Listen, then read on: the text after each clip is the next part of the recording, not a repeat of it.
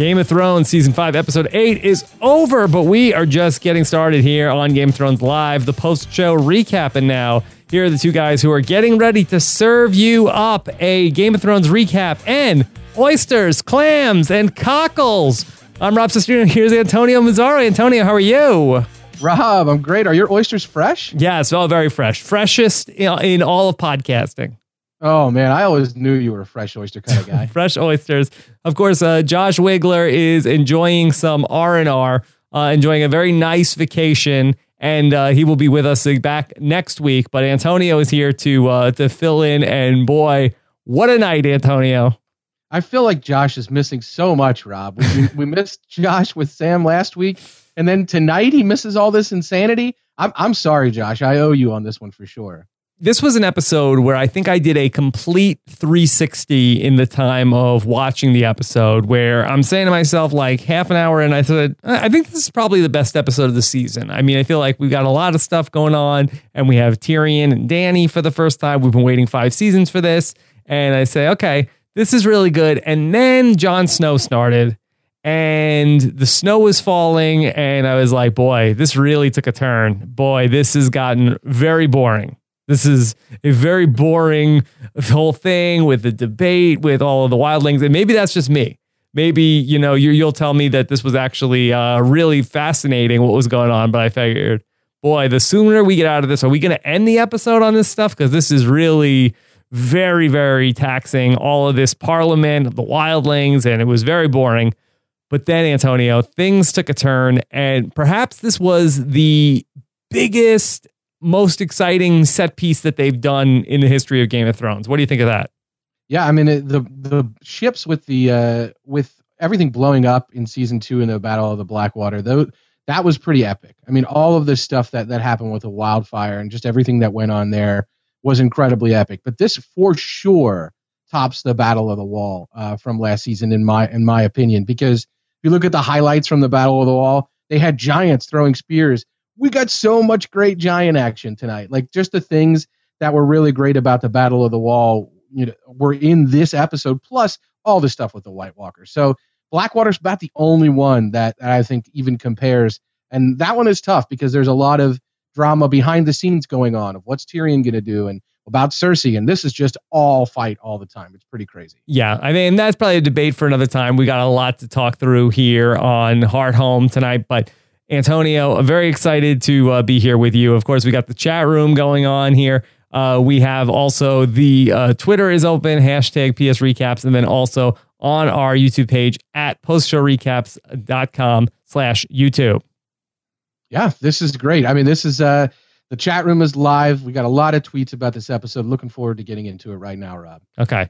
All right. And I, I misspoke. Hard home, not hard home, Antonio. Don't don't start uh, killing me already. I'm wearing this heart on my shirt for you. Probably why you got confused. yes, I got confused. All right, Antonio. Let Let's just talk through uh, everything that happens because you know I'm always confused with the with the White Walkers because you know I feel like we have the we have like the White Walker guys with the blue eyes, then we have also the uh what what is the the top uh the king of the White Walkers? What what is that guy's name? I don't know that we've really been officially told on the show. Uh, there, there's some debate as to that because the HBO second screen kind of experience revealed a name that they said was the Night's King, and then they took it back and they said no, that wasn't really the character's name. That was a mistake. So I'm not sure we 100% know who who the what the White Walker hierarchy is. Okay. And then there was like sort of skeleton guys that were the same sort of people that were fighting with Bran and Jojen Reed. Is am I right? Is that are those the same guys that were fighting when Bran was in the season finale of season four?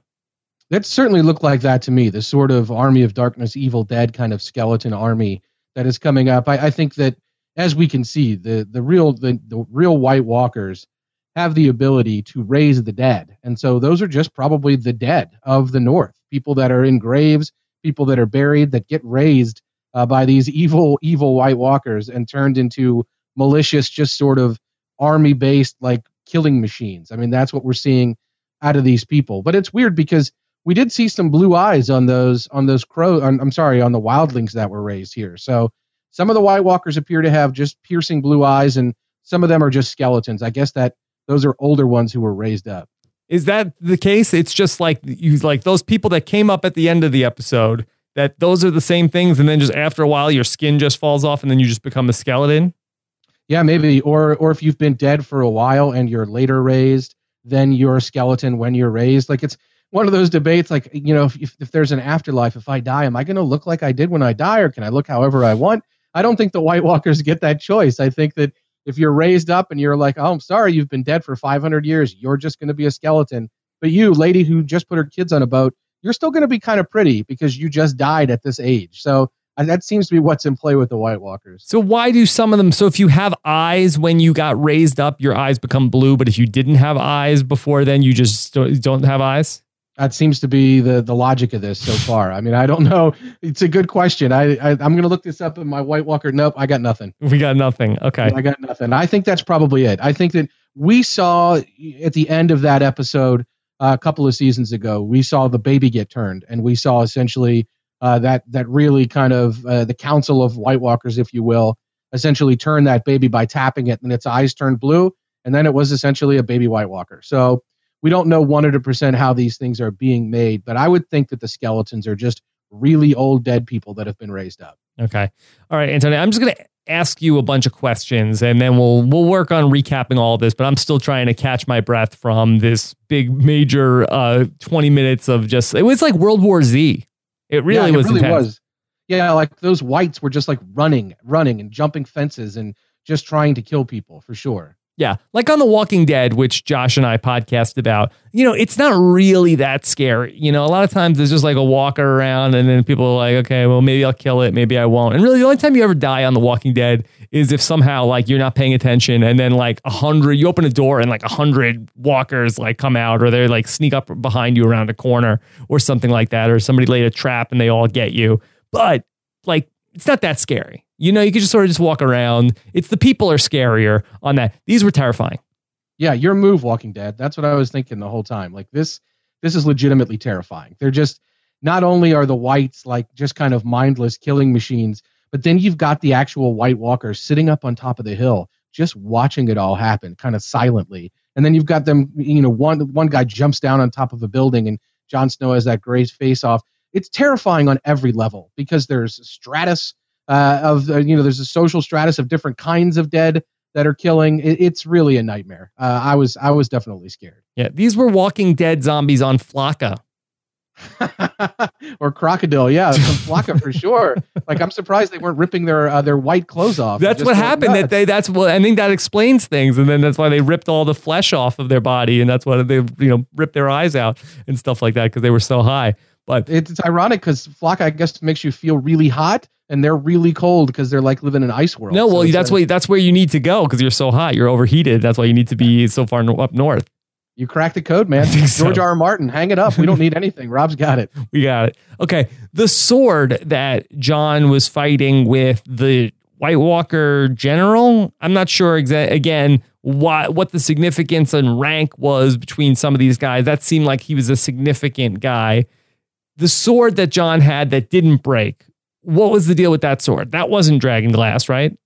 No, that is Valyrian steel, and Valyrian steel is has been seen on the show a few times. It, it, you know, Valyria, we saw it. We saw old Valyria in the ruins where Tyrion and Jorah were kind of sailing through, and we we heard about the Doom. Uh, the Doom, the the backstory that I mean, it, it's it's sort of been discussed a little bit on, in the context of the show, but the backstory of Valyria is it was this magic land where they learned how to harness all this power and then all of a sudden, at some point, whatever power they were using to keep volcanoes and things in check all exploded, and Valyria was just doomed in an instant. And that was a land of dragons. It was all this crazy stuff. So Valyrian steel is is I guess as we've now established a really really powerful uh, form of steel that can actually kill White Walkers, which I'm not sure we knew that um, before. We had we had some action with Valyrian steel throughout. Of course, Ned Stark's sword, uh, Ice, was yes. made out of Valyrian steel.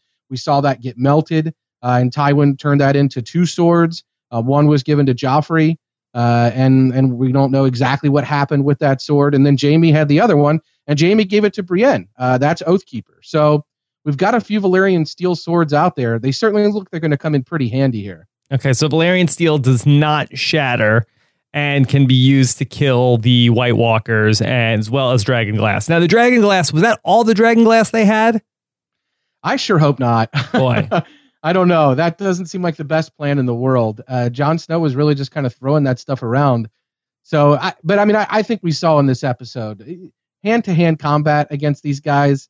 Certainly doesn't seem like the best solution. And for every person that you have that dies in battle, it's just another person for their army. Yeah. So I'm not sure that uh, I'm not sure that even all the dragon glass in the world is going to bail these guys out.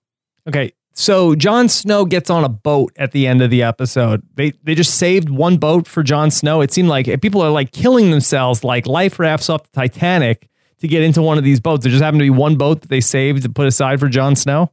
Yeah, well, did you see the person that was running that boat? It was like a hooded figure, and I was like, "Wait a minute, who's the ferry?" Yeah, that's why I said, "Oh, who's gonna? This guy's gonna take off his thing, and it's gonna be another one of these White Walkers." Yeah, I thought that for sure. So maybe that I don't know. Maybe that maybe that person was. uh Maybe you pull that hood back and it's a giant cootie spot, and uh, somebody's got grayscale. So everyone was afraid of that particular boat. I don't know. I mean, it wasn't exactly like a Cadillac.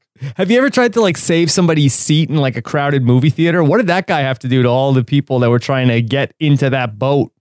Like I said, pull the hood back, cootie spot face. That's all I can think of. I mean, I don't know. You're right. It's uh, it's Seats rather taken. convenient for Jon Snow. Yeah, that worked out pretty well. And it was just a uh, such a crazy, such a crazy, crazy night. It was really hard to tell like who was who was fighting who and who was dying, but there weren't that many other characters that we knew other than Tormund Giantsbane. You know that the woman that was there, she was we never saw her before, right? No, I don't. I don't remember seeing her before. She did look familiar, but uh, I thought she looked a little bit like Stannis's wife, actually. Yeah. So once she put her kids on the boat, you figured she was probably dead. She's dead. Yeah, I mean, I turned to my brothers and I was like, "Yeah, that lady's gonna die," and we were all on the same page there. Yeah. Okay. So now it, Jon Snow is on his way back to Castle Black with everybody, with all these uh, wildlings. Yeah, I mean, that appears to be he's executed at least part of his plan because he got some of them away, and he's bringing a giant back with him, so that's pretty cool. Okay. And so, how far are they from the wall? Like, is it imminent that the White Walkers are now going to hit the wall? I think that that seems to be it's weird because I was it at the end of season one or season two, right, where we saw the White Walkers marching in the very near area to the wall. So Yeah. what have they been doing? Yeah, they seem very fast in this episode, yet they are moving very slow. Yeah, I, I feel like they may be um, there may be a lot of what we're not really sure of, right? Is how much sentience is there? Like how much active thought is happening with the White Walker Council? Because maybe they're just amassing an army. They're picking off pockets of people here and there, raising the dead, and just waiting until they have so many people that literally nothing can overcome their army of the undead.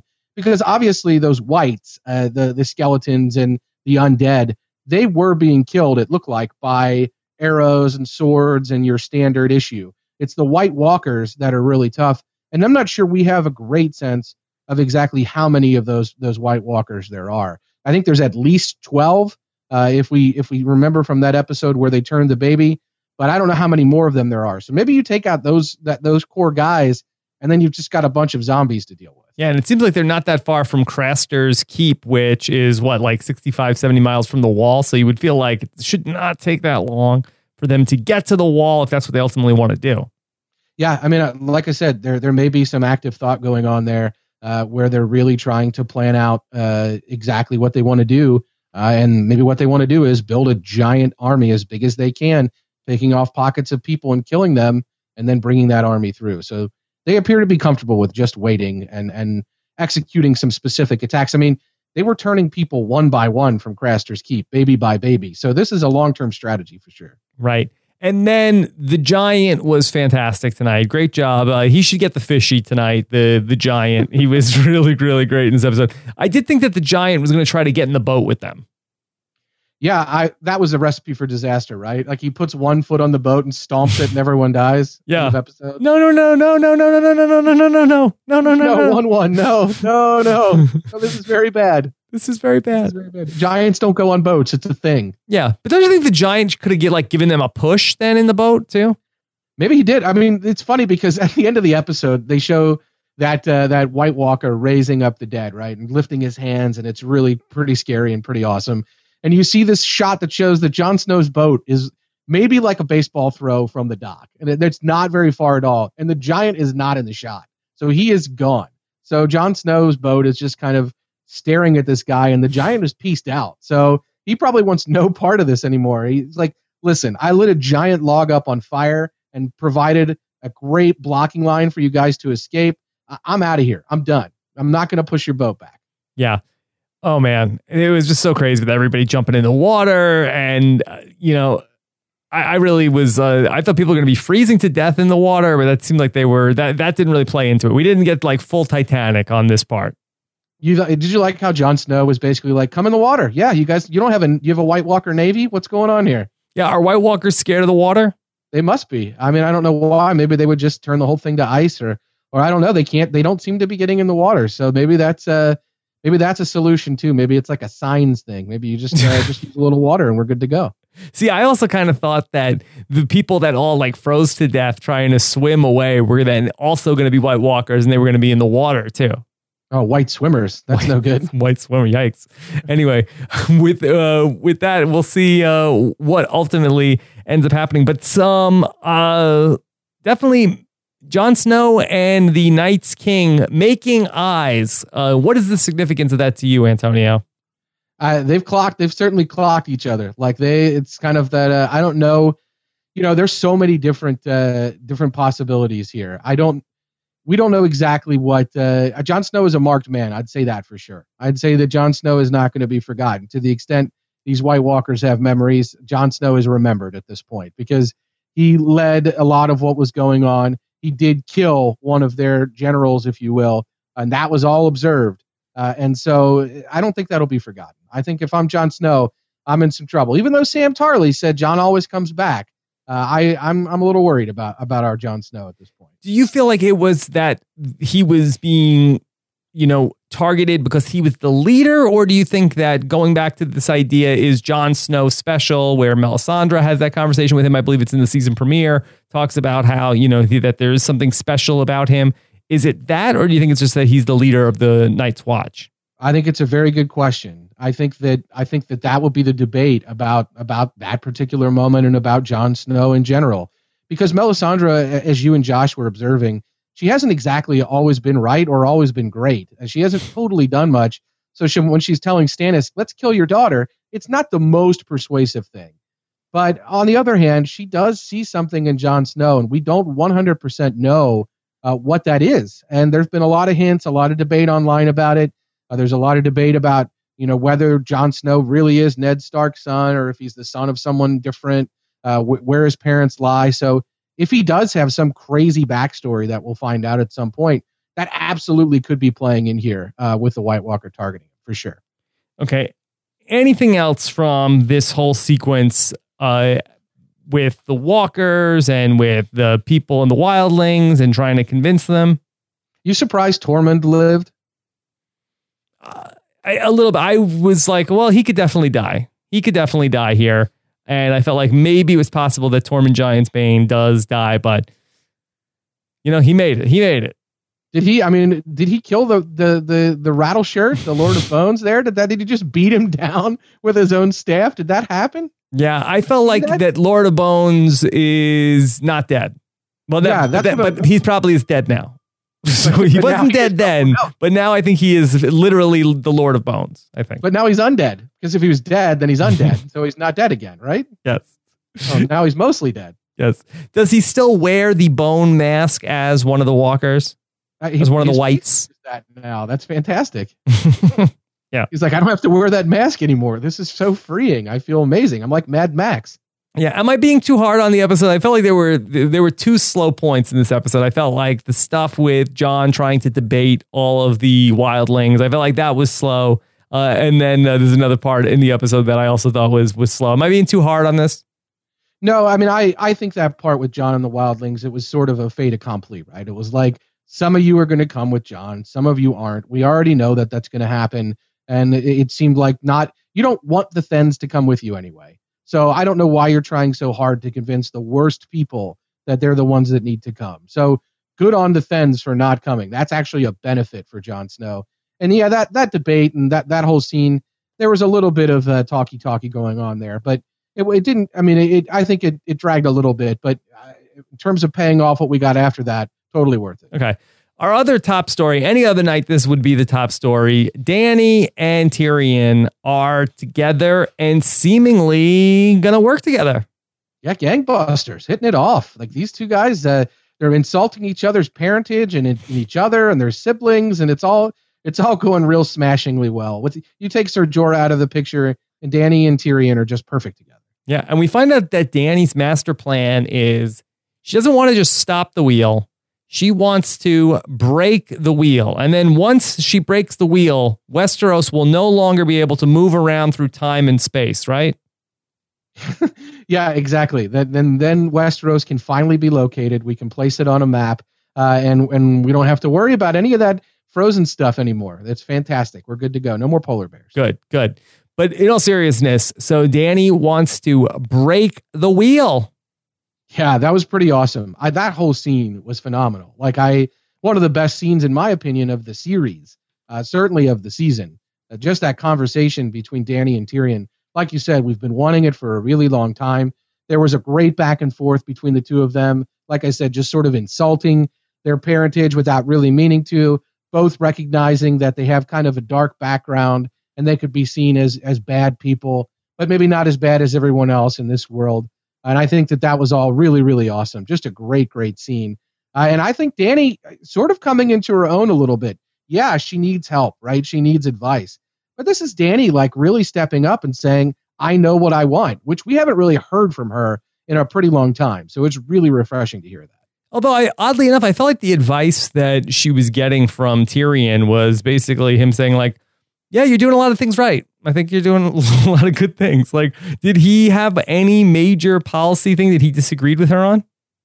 No, I mean he was he was doing I think what what I think a really good advisor does. She doesn't need a yes man, Antonio. She doesn't need a yes man. He's sort of teasing things out of her. He's basically saying like you're doing a real he was he was almost playing devil's advocate to what she wanted to do, which is just leave and go rule Westeros. And he was saying you won't have any support from the rich. You can rule the poor, but you can't rule without the rich. Look how that's worked out for you in Meereen.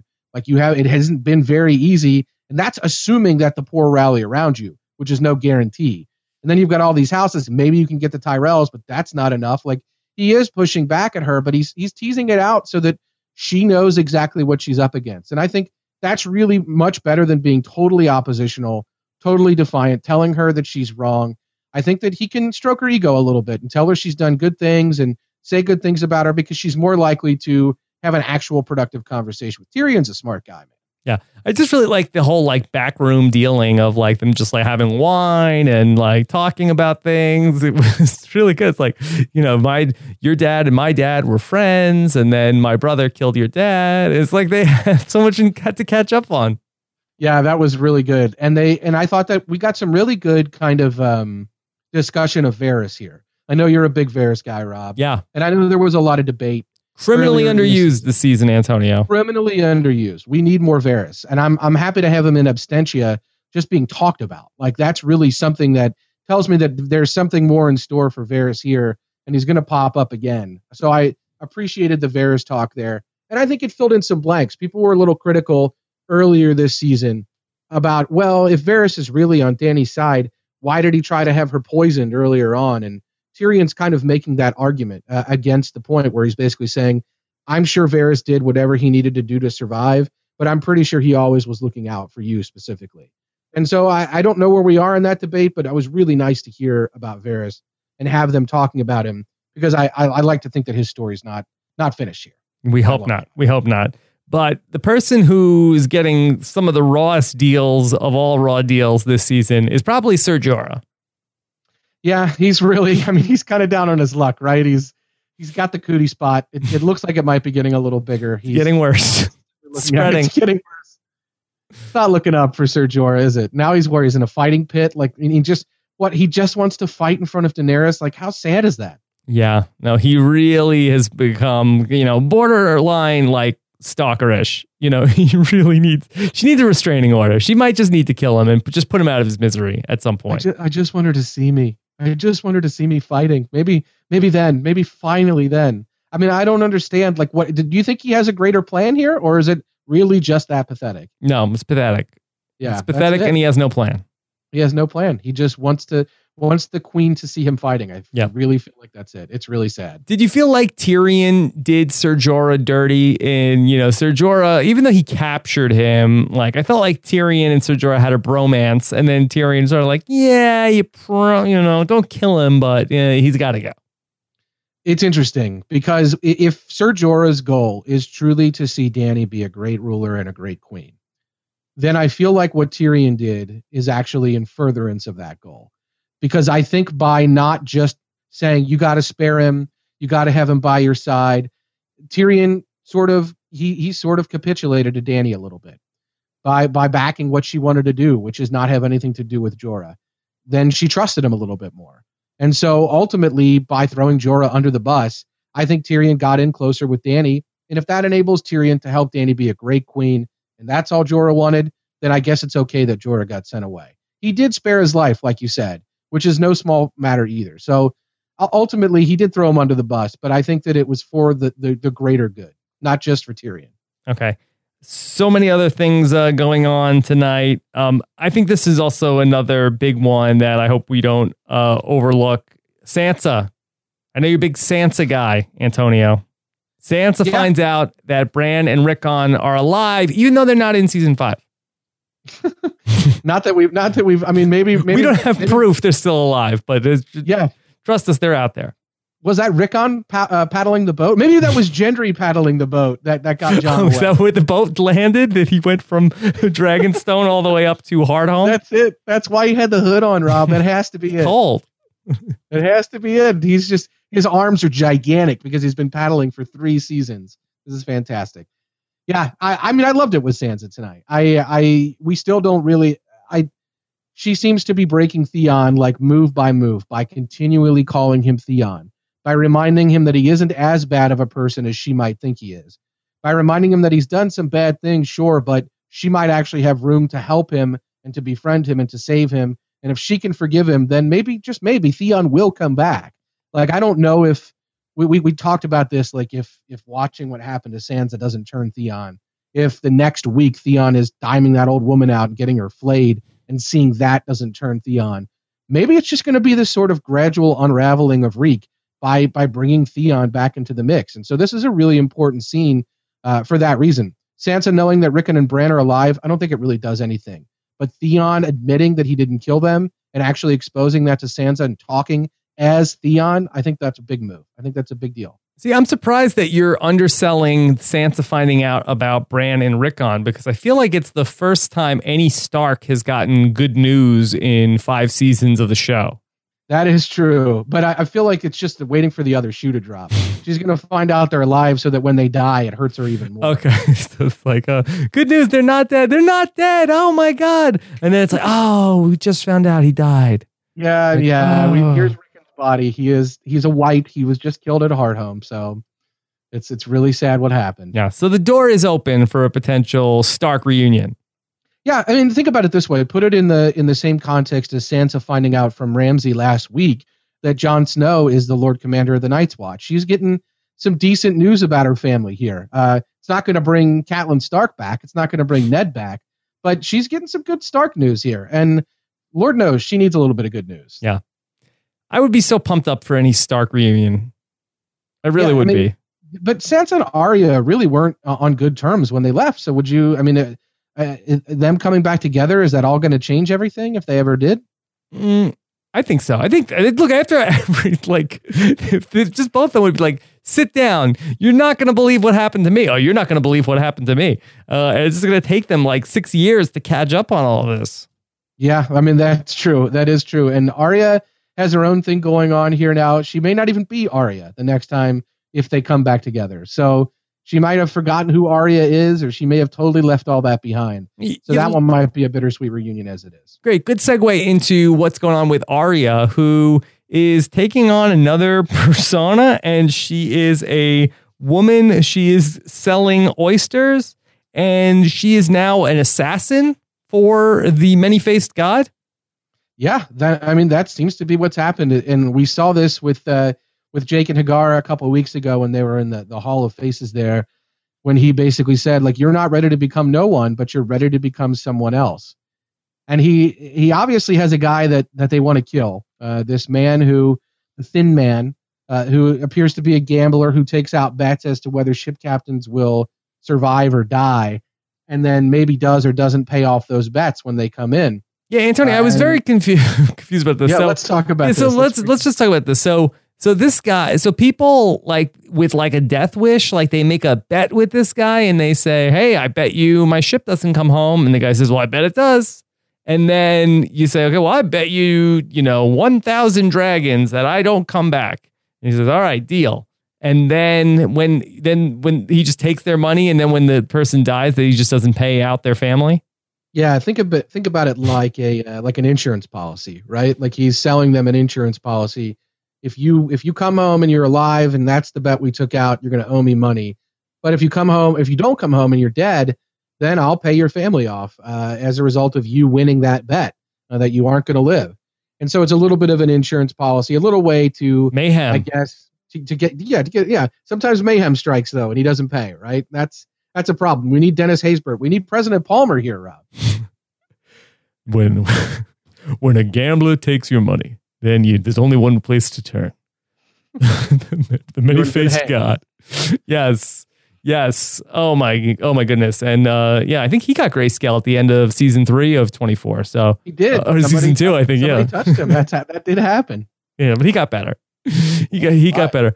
So now Arya is on a mission now to go kill this guy. Yeah, well, it sounds like she's on a recon mission right now. He's basically saying, like, you got to find out everything that you can find out about this guy. And then when you're done with that, then yeah, then you can give him a little bit of poison yeah. here. Okay, so I was a little confused about the whole Arya thing. So was she like just like going on like some sort of like out of body meditation of going to be the woman who sells the oysters and then can go and see like through some sort of like astral projection that she can go and see what's happening whether it's a green dream or whatever you want to call it or is she actually going out during the day and doing that and then she's recalling from memory what's going on? I think it's the latter. I, I got the impression that some time had passed and she had started developing this routine and this identity uh, and that she was she was recounting what had been happening uh, to Jaqen H'ghar, and he was kind of slapping her when she was misremembering details because she has to be super disciplined, hyper vigilant, like ready to to drop the hammer at a moment's notice, and always aware of what's going on around her. So she had developed. So she really, she's going out and selling oysters during the day. I think that's what's been happening. She's got like an oyster business. Where does she put the oyster cart at nighttime? Uh, she's probably got somewhere to put it. Maybe she puts it uh, down in that room with all those heads in it. Maybe she puts it in the water in the middle of the room. It smells great down there with all the heads yeah. and oysters. Yeah, exactly. and like, yeah. That's a place. Yeah, exactly. You could uh, you could just cover that right up, no problem. So yeah, yeah. She just stows it in the corner of the corpse room. It's fine. Wow. I don't know. Uh, maybe she maybe she just uh, maybe she's got a little she's got a little uh, stall somewhere she can keep it. I like the idea that she's developed a backstory. This is very kind of Jason Bourne or you know she's got a, essentially a second identity that she's built up and she knows the story and she knows the details and he actually tells her like i like this flourish and maybe she's not been doing that every day right? Maybe she is making all that up and he's working with her on developing the story. But i do think the moment where she goes to the harbor and sells the oysters is real. Like that is not a made up moment where she sells the oyster to the thin man and he's like oh four oysters with vinegar or whatever I believe that actually happens uh, because I, I think that that's something where we're going to see that that built on and we're going to see that grow out. But some of those details they might be totally made up as part of her story that are that are a flourish, and he's impressed with her.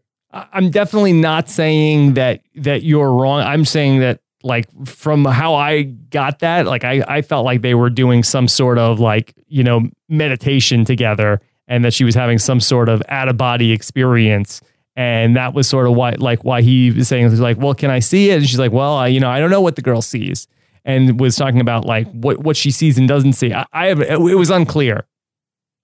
Yeah, I, I mean, I, I can I can tell you that uh, I know what the deal is from the books, uh, and I I don't, I don't know that what the show's goal here is. I think it's a little more a little murkier than I think the the books have a harder time, obviously, because they can't say two people sit in a room and this is an out of body experience because your your books are your chapters are from a character. So in the book, Arya has a day job and she's selling oysters. She becomes the cat of the canals. Yeah. So she's kind of just wandering around the canals and really getting the the kind of feel for everything that's Believe going me, that on. would make a lot more sense.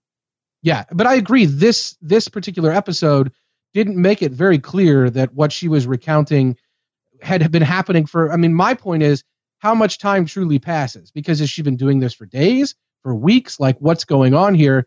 Such that she's recounting her daily activities uh, to Jaqen H'ghar, and he's kind of saying, "Nope, that didn't happen," or "I don't think that's right." Like, so I don't know where she is in, that in that scope, but I definitely think the scene where she feeds the guys the oyster, the guy the guy the oysters, did happen. Okay. So let's and more on that coming uh, next week, seemingly.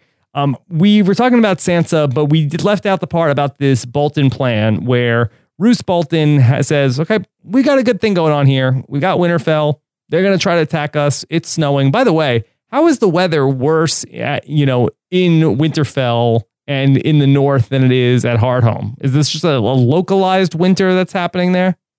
It seems like it. Although the wildling camo was in full effect, man. They all had their uh, their kind of snow covered suits on. Yeah, So who outfits the wildlings? It's a good. well, It's a good question. So they've got a really nice. Uh, they've got a really nice camo designer there. Yeah, somebody's just Hopefully they didn't die in that battle because that that's a that's a real loss for sure. Yeah, the wildlings are like, you know, we are the free folk. We do whatever we want, but we're all going to wear the same uniform. Yes. yeah. we're, we're gonna have, we got a, a good uniformed look here. Let's all get this get this in the same jacket here. There's only one jacket they make, and well, let's all wear it. Nothing says freedom like school uniforms, right? Yeah. The mark of a free society for sure. Okay, but so Ramsay has a different plan. He says, no, no, no, we don't want to wait for Stannis. That's boring. Give me 20 good men. Let me go out there. That feels like a pretty typical Ramsay plan, doesn't it? Yeah. Like, let me just be a badass and let me just figure this out. I'm gonna just kind of be a hero kind of guy and do something incredibly crazy. I don't know. What do you think his plan is? I mean, is he gonna just ride out there with 20 guys and take them all down? I don't, this I don't know, but I think if I'm Roose? Bolton, I think I'm like Ramsay. I love this plan. This is the this now we're talking. This is the best plan I've heard in a while because uh, you need to go out there. You're right. Go out there with 20 guys and go go uh, see how Stannis is doing in this winter. Yeah, it's really a no lose situation for Roose Bolton, right? Yeah. Like if Ramsay goes out there and he just ransacks that Stannis' army, great. If Ramsay goes out there and he dies and only loses 20 guys in the process, perfect. I can still sit here. Yeah, it's like, hey, you forgot Reek. Don't forget Reek. Reek should go too. Take Reek with you. Yeah, no, that guy, I don't want that guy in here anymore. Like he's a really weird dude. I don't like him. We don't- out of here. Nobody likes Reek. He literally reeks. All right, uh, let's talk about Cersei. Oh, like I feel like uh, any of these stories uh, really could be, you know, you could lead with any of these. Uh, Cersei is in prison, and we've seen uh, what a turnaround from her to go from Queen of the Seven Kingdoms to now just like drinking water off the ground. yeah, uh, this is this is great acting, right? Like it's just so fantastic work here uh, by Lena Headey because the smirk that she is so famous for is almost wiped completely off of her face. Yeah, and that, that to, to see that gone from Cersei and to see her turn so quickly, really powerful stuff. Like really fantastic work here, and just a great series of scenes with the Septa and the way they're shot. Kind of the Septa shot from below, so she seems iconic and just like this horrible giant, you know, tormentor, and withholding water from her to try to coerce a confession. It's all really, really dirty stuff, and Cersei is suffering. I don't know if this is enough suffering for the Cersei haters out there, but she's clearly not doing well. not enough, I don't think. Yeah, because she doesn't seem like contrite about like what she did. She's not like saying she's sorry or anything like that. She won't confess. She's still telling the woman that she's going to do bad things to her or she's trying to bribe her. She doesn't seem like, uh, yeah, oh my God, yeah, right. All right, I did some terrible things. She won't consider confessing. And it's ironic that she's in the same situation that Tyrion was in last season.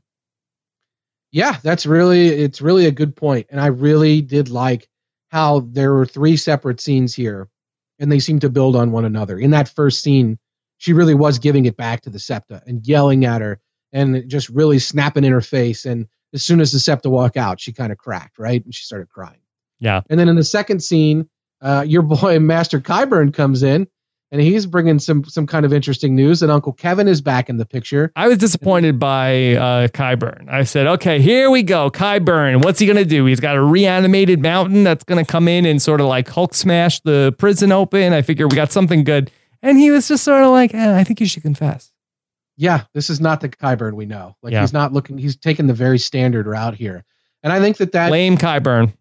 Lame Qyburn is right. I think that that's probably telling us. I think that's probably telling us though how how bad a situation Cersei's really in. She armed and and really empowered the people that she probably shouldn't have. And she said, "I've made these people." Well, you've created a monster, and unfortunately, the monster that you've created is more powerful than the monster you're asking Qyburn to create. And and that that's a pretty tough thing to to stomach for sure. That scene's not easy for her. And then the next scene is the scene where the water's poured on the ground and she literally licks the ground for water. And that is like the bottom of Cersei for sure. Like that, we have not seen anything close to that uh, in terms of Cersei. She's always been so on top of everything that this is really, really a low moment for sure. Very low moment. Uh, how do you think Margaery's doing? I, if she only, if she only knew, if she but knew everything that's happening with Cersei, she'd be on cloud at nine. But uh, she's probably in a very similar position. I don't think that we don't get any sense that they've confessed either. So I don't know that I don't know exactly how hard they're driving the stake there. She's not facing the same crimes that Cersei's facing. Did you hear that list of charges, Rob?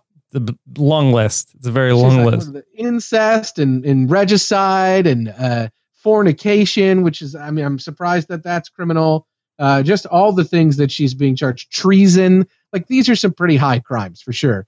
And I think that we already had the sort of Chekhov's uh, Chekhov's mother's mercy introduced in a previous episode, where we do think maybe if there's a confession that she's not that it's not going to be death for her, but Lord knows what the punishment will be. It'll be pretty rough, I have a feeling, if she does confess. Yeah. And Qyburn uh, was not great. We find out that Tommen doesn't want to come and see her. What's Tommen's deal? He's just too sad. He's in his chamber, just uh, throne alone. I don't know what's happening up there, man. You tell me. He needs to get out. Is that there's burglars trying to come into the Red Keep? There's, I don't exactly know uh, what he's doing in that room. He could be trying to set another record, like you and Josh speculated. He could be just totally, just in a in a sad pit of despair because of what happened with Mommy and Margaery. Uh, with no Sir Pounce, I mean, maybe he's just up there uh, with the comfort of Sir Pounce, and that's it. He doesn't seem to be eating. I don't know. Tommen is uh, in pretty rough shape, apparently. Yeah. Uh, but that's that's from that is from Qyburn. Lord knows, Tommen might be out partying. Like we really we're getting a very biased viewpoint there when he comes in the door with an agenda. Uh, and so maybe Tommen is is doing okay. Maybe this is not true what Qyburn has said. We got to consider we might have an unreliable narrator.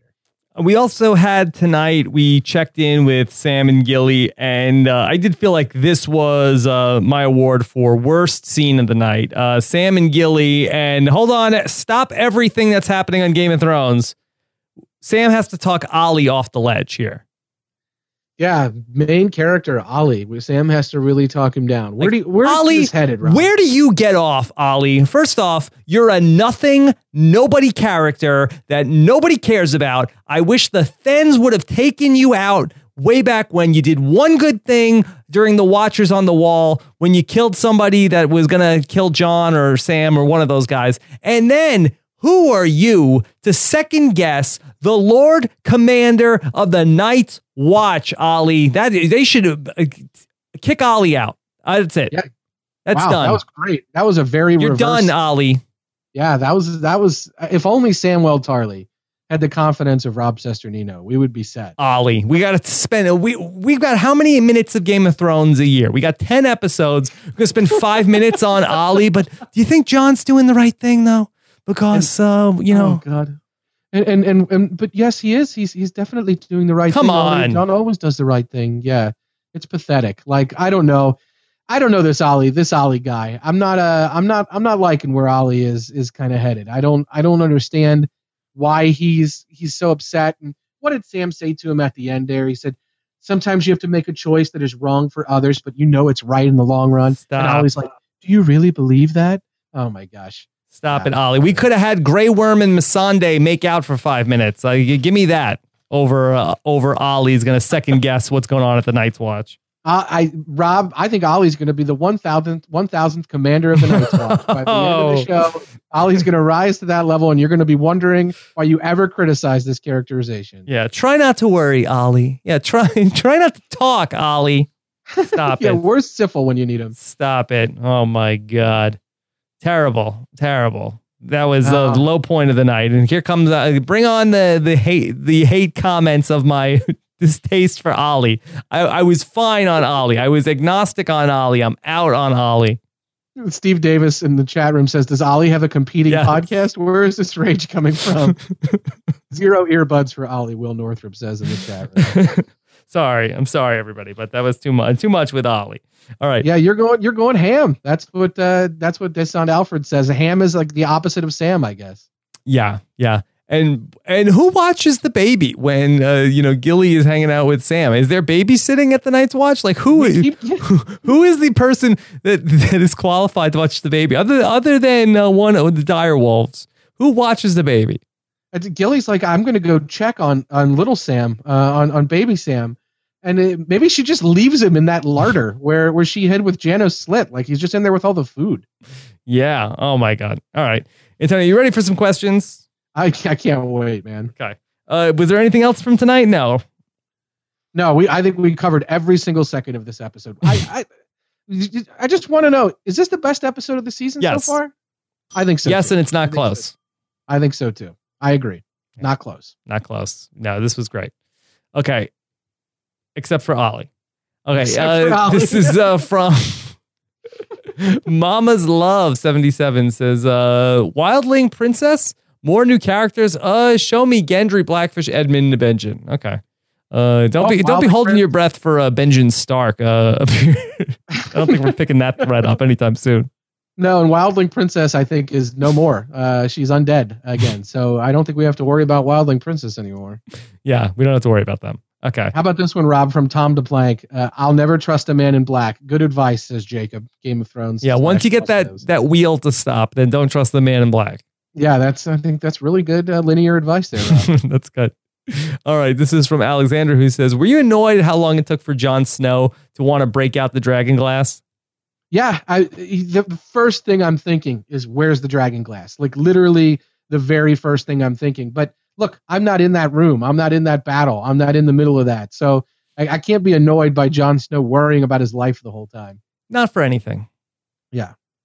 Is the dragon glass making that big of a difference in that battle? I don't think so. You got, No. you know, 2,000 like walkers on white walkers on Flocka going crazy. Like, uh, like uh, your dragon glass. Ah, ah, ah, ah. Yeah, Like, we uh, don't my want yeah, dragon glass dagger. running around. Yeah. Uh, a unless dragon you have- dagger. Right. Uh, unless you have a dragon glass machine gun, you know, it's not making a difference. dragon glass bullets. Yeah. Some sort of think dragon, dragon glass bullets takes out Walker Flocka? Yes. I think you need me if you had like some sort of like dragon glass napalm or something like that, maybe that could be an effective thing or I, but I don't know. Just like a like an obsidian like a bomb, like a, just an obsidian atom bomb. Yeah, some maybe. But yeah. No, we're coming. We have four thousand undead. We have twelve knives. It's fine. it's fine. We're gonna stop fine. them with these twelve knives. It'll be all right. All right. This is from uh, Papa Woody, Antonio. What does he have to say? Papa Woody says, So, will Mountainstein's monster do trial by combat for Cersei? Will Bran warg into that giant? Will Tyrion, Jon, and Dany ride three dragons and flame on the White Walkers? Feel, feel free to speculate on any of these. Uh, will so one, one, two, and three. Uh, will Mountainstein's monster do trial by combat? Uh, that's no. Uh, You don't think we're going to see a trial by combat for Cersei? again? We're gonna do that again? Well, I don't know. Can I'm not even sure. I'm hey, I'm a lawyer, but I'm not licensed in Westeros. I'm not even sure she can demand a trial by combat from the faith militant. I think that there are different rules in play. Um, she's already talked a little bit about the procedure, like the there'll be seven septons that sit in judgment, and the High Sparrow will be one of them. I'm not sure if you can beg off with trial by combat from when you're on trial for at, at the church. I don't know if we can do that. What I gotta be Brand- honest. Uh, not looking forward to another Game of Thrones trial. I felt like we did it last season. It was great. Not looking forward to the specter of a second Game of Thrones protracted trial. You don't like courtroom dramas, do you, Rob? It's fine. It's fine. And you know, I, I actually I just listened to in uh in a, a, a Storm of Swords the chapter where Tyrion goes through the trial, and it's great in the book, and it was great on the show, but I don't need another trial. Been there, done that. We're good. We're good. What about Bran warging into the giant? That's not happening either. Not powerful enough, or the giant is just good enough. the giant it? is drowned, uh, as far as I'm gonna. Unless the the giant is gonna swim all the way to the wall, the giant is dead. I I I want to see one one at the wall. I want to see this happen. I want to see the Giants still alive. I, free one one. Let's see it happen. And the last one about are Tyrion, Dany, and Jon Snow going to ride dragons or uh, maybe I don't know. Yeah, I mean, look, we we've talked most likely the, dragon, the three. Yeah, Dragon Glass is not going to stop these guys. I mean, it does seem to me like you might need actual dragons here, but so far from what we've seen with the dragons, I I don't think anybody's riding any of them. Okay. All right, let's take another question, Antonio from Alexandra. Uh, are we to assume that white walkers can't swim? Yeah, walkers right there in their name. They're not called white swimmers. That's right. well, well said. Yeah, white swimmers are something different. That's yes. how we all came. leave leave that leave that alone. All right. KDD wants to know. KDD is at Muffin. That sucks. By the way, I didn't understand Jorah's deal with the slaver and why he went back. Yeah, could you explain that? So what was going on? So the slavery is outlawed and but you get paid a dollar or a dragon to be a slave then yeah that was kind of the nominal fee that the guy was throwing people to be like yeah you're not my slaves here's a dollar i'm paying you now but you still have to do what i'm telling you uh, and Jorah was like, I don't want your nominal fee. I'll, I'll do whatever you want me to do, but you have to let me fight in front of that queen. And as to why he did that, I think Rob, you and I talked about that. It just seems kind of pathetic. It's like it's like the Westeros version of holding a, a boom box over your head yes. outside someone's bedroom window. What does it play? Uh, what, the Rains of Castamere or the Bear and the Maiden Fair? it's like a sad, like a dirge version of the Bear and the Maiden Fair. Because that is the bear. Ser Jorah is the bear. That's oh, the, and she's the maiden fair. It's perfect. She's the maiden fair. It's perfect.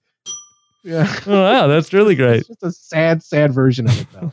So George R. R. Martin really set that one up way in advance. He's really been laying the track for the ultimate uh, Ser Jorah Bear and the Maiden Fair serenade to win back yes.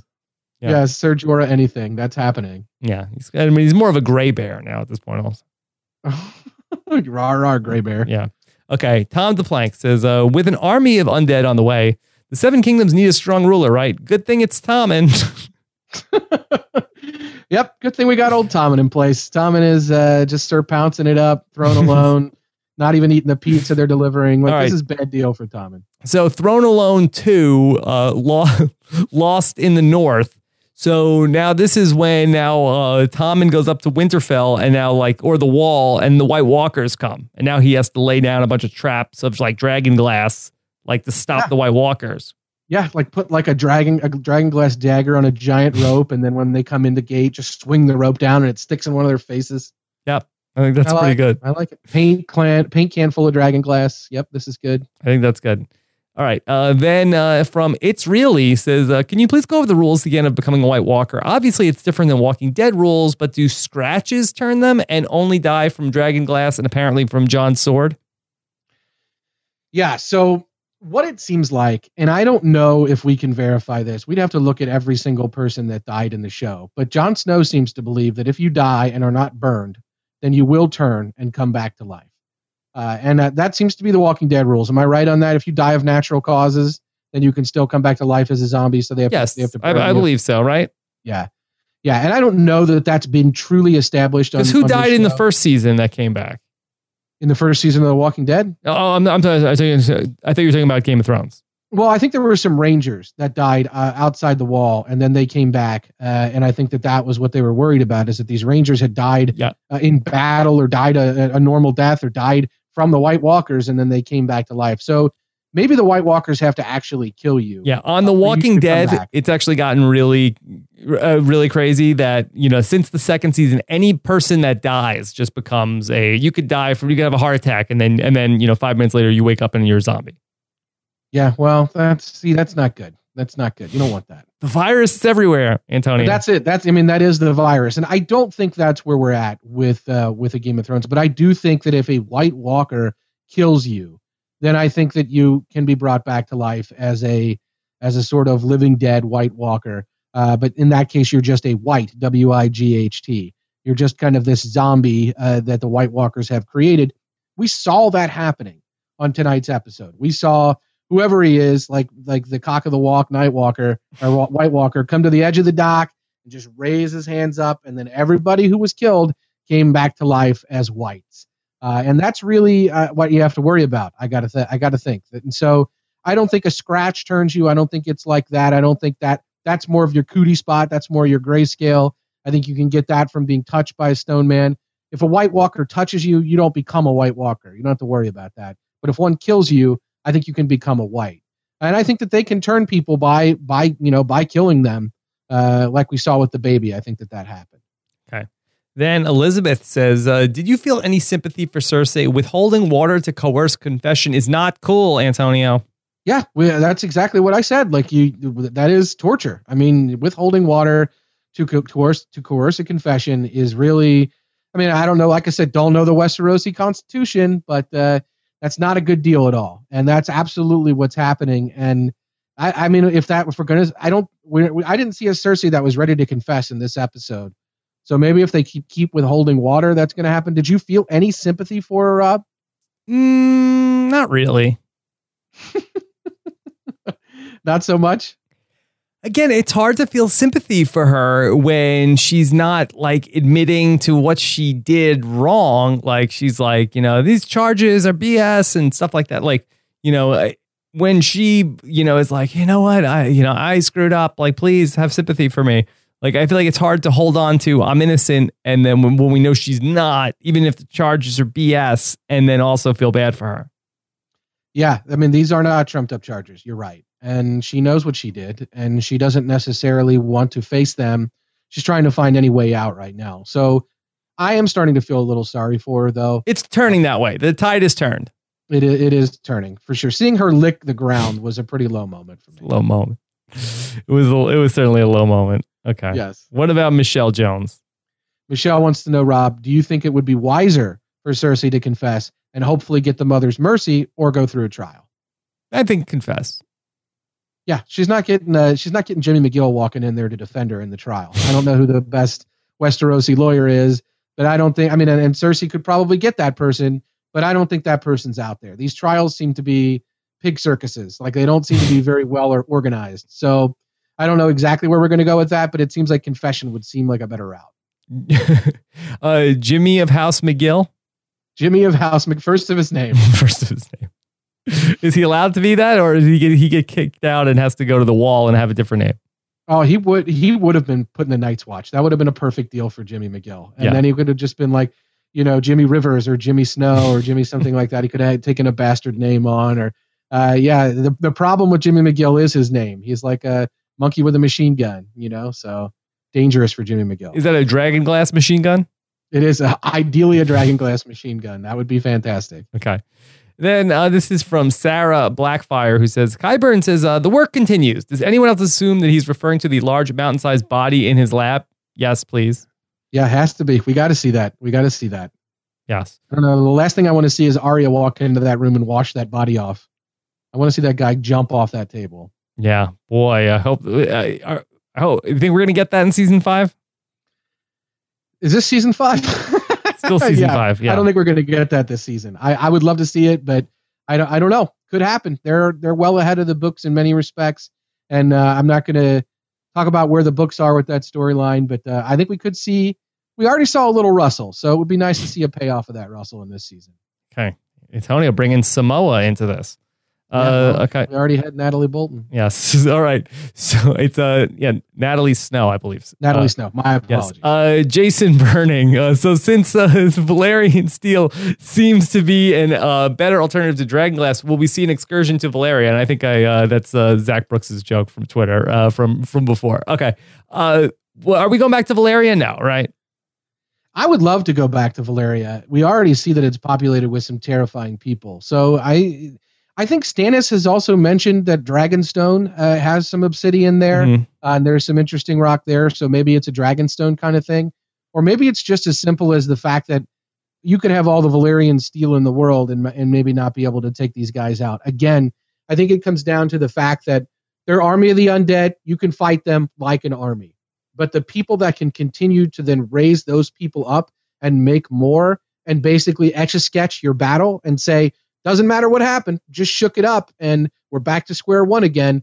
Those are the people that you have to kill. You can kill those people with dragon glass. Apparently, you can also kill them with Valyrian steel. We got to find a way to get those guys Yeah. down, uh, whatever it is. But I think that it's not necessarily clear to the TV watching audience. Valyrian steel is like the rarest of commodities in the Game of Thrones world. There's like how many ga- Valyrian steel swords in the entire world?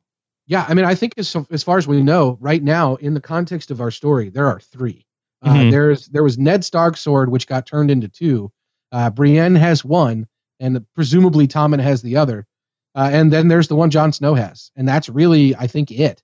Uh, and that's uh, you know, I actually, so I don't know if we're going to see more or uh, if if there's more out there, but yeah, it is super, super, super rare uh, and it, it it is not exactly easy to reforge and forge, uh, as Tywin kind of talked about. So Mhm. it's a it, I don't think we can. I, I'm not I'm not putting all our eggs in the Valyrian steel basket, Jason Burning. I wouldn't do that because I don't know that we're gonna we're gonna get a whole bunch more Valyrian steel out there. Uh, but there is something to be said for Dragon Glass and Valyrian steel. They they can do the job in a pinch. But I think the job we need to do is much bigger. I think we need the machine gun. That's about it. Okay, well, let's do one more question, Antonio. From All right. Chip Hayden, who says, uh, though I saw one of the whites with an arrow in its head still attacking, do traditional kill the brain zombie rules not apply?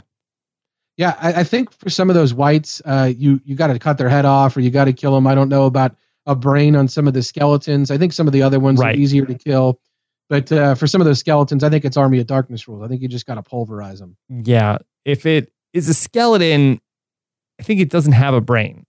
Right. I think it's You sort of like a magic thing. Yeah. Okay. Well, one last question. Uh, Crystal Palmer says, uh, "Did you notice the irony of wildlings having a wall of their own uh, while complaining about the Night's Watch having a wall to keep the wildlings out?" Yeah. What, what was the point of their big uh, wall? Is that the is that in case the the crows come and try to attack the wildlings, they can close their own gate? Yeah, I mean, I think if you if you look back at the history of Hardhome as a village uh, and being as desolate and remote as it is, that wall is probably meant to keep the wildlings out ultimately, uh, or or meant to keep out uh, other people, other groups of wildlings from the people that were living in Hardhome. So, I think that that's probably what it was. I do think that that was ironic. I have one more question for you, Rob, if you don't mind, from Jordan Kalish.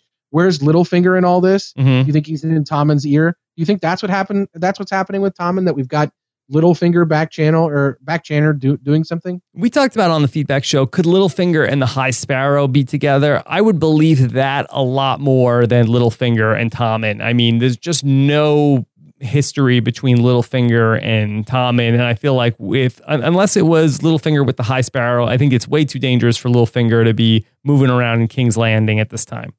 Yeah, he's not really the, the Willy Wonka like pulling all the children in. I don't I don't see Slugworth, that happening. yeah. Yeah, he's more of a Slugworth. Yeah, that's the High Sparrow. Um, yeah, I don't I don't really see that happening with Littlefinger. There's no way he could come between Tommen and Cersei. I just don't see it happening. Tommen and Mommen, nobody's coming in between them. Okay, it's not happening. all right, Antonio, great job tonight. What's the hashtag? Oh my gosh, I Is really it- like when you said Walker Flocka Walker Flocka. because that's that Waka Flocka is the rapper, so that's perfect. Okay. I, I was going to What else also we got? shut up, Olly. Shut up, Olly. Well, yeah, that's pretty memorable. Uh, Dragon Glass Machine Gun is in the mix. Yeah, shut up, Olly is good. Okay. All right. Well, what if you don't agree with Shut Up, Olly? You can go with uh, Walker Flocka. I just I, li- I like the idea that uh, that they're just on some drug. I, I mean, I've watched Mad Max a few times now. And these guys spray chrome in their face and go crazy. So I like to think the White Walkers were inspired by some drug rather than the fact that they're undead, which is terrifying. Yeah, it's very scary. All right, Antonio. Now, uh, are the rumors true that you're going to be taking the reins for the Game of Thrones book club this week? That's true. We're going to be taking the reins at Castamere. Jessica Lisa and I, Haymaker Hattie on Twitter, will be talking all things Game of Thrones book club uh, because Josh is away uh, and he's going to let us weigh in on what we think about all these book uh, book changes. So please, if you're a book reader and you have any questions, you want to tweet at us, you can tweet at myself at AC Mazzaro, that's two Z's and one R, or at Haymaker Hattie on Twitter. That's Jessica's twi- uh, Twitter handle. You can also always send us feedback. That's feedback at postshowrecaps.com. Uh, and and we'll we'll just put book club in the subject line so Rob doesn't get spoiled, and we'll be we'll be diving in on the book club this week. I'm I'm very anxious. Yes, to talk about the, the changes. And then it's you and I on the feedback show, correct? Yeah, I can't wait. You've you guys have set the bar pretty high on these feedback shows. Yeah, so it's the, the last couple have been a little crazy. Yes, surprise. Yes, it was a surprise for all of us. that. All Yes, right. we can match that. But that being said, if you want to get your voicemails into the show, go to postshowrecaps.com slash voicemail or send us an email to got at postshowrecaps.com. Subscribe to our Game of Thrones podcast feed at postshowrecaps.com slash got iTunes. And then uh, I think that's it, Antonio. Yeah, follow Rob on Twitter. He's at Rob Cesternino. Yes, and of course, Antonio is at AC Mazzaro. And if you need to uh, spell that, there it is on the screen for you. It's uh, two Z's, one R. There you go. It's right down there somewhere. All right, Antonio, great job tonight. I will uh, talk to you on the feedback show and a lot to break down. Looking forward to hearing what you guys have to say in the comments and on the feedback show. Take care, everybody. Have a great night. Bye.